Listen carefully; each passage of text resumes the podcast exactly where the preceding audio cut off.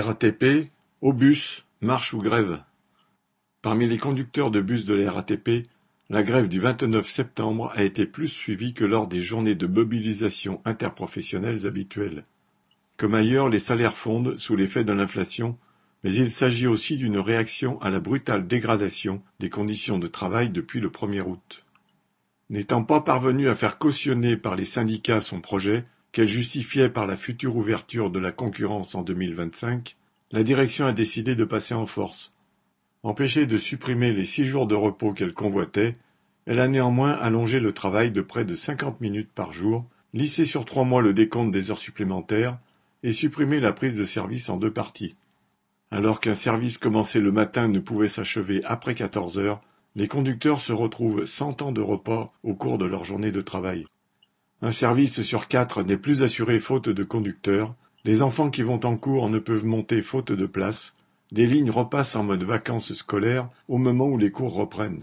Les voyageurs sont excédés.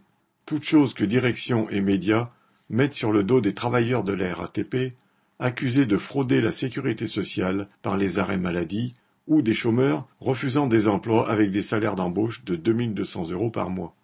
En réalité, les embauches se font à plusieurs centaines d'euros de moins. Il faut des années et des années de travail avant de parvenir à ce salaire, et la RATP a longtemps stoppé les recrutements en tablant sur les suppressions de postes permises par la hausse du temps de travail. Les démissions et abandons de postes entraînés par la dégradation des conditions de travail ont même triplé en l'espace d'une année. Dans plusieurs dépôts, des conducteurs débrayent 59 minutes plusieurs fois par semaine depuis début septembre et de nombreux autres roulent la boule au ventre. Ceux du dépôt de Saint-Maur on poursuivait la grève au-delà du 29 septembre, tout comme de petites minorités d'autres dépôts qui aspirent à ce qu'un réel mouvement de grève et de mobilisation éclate.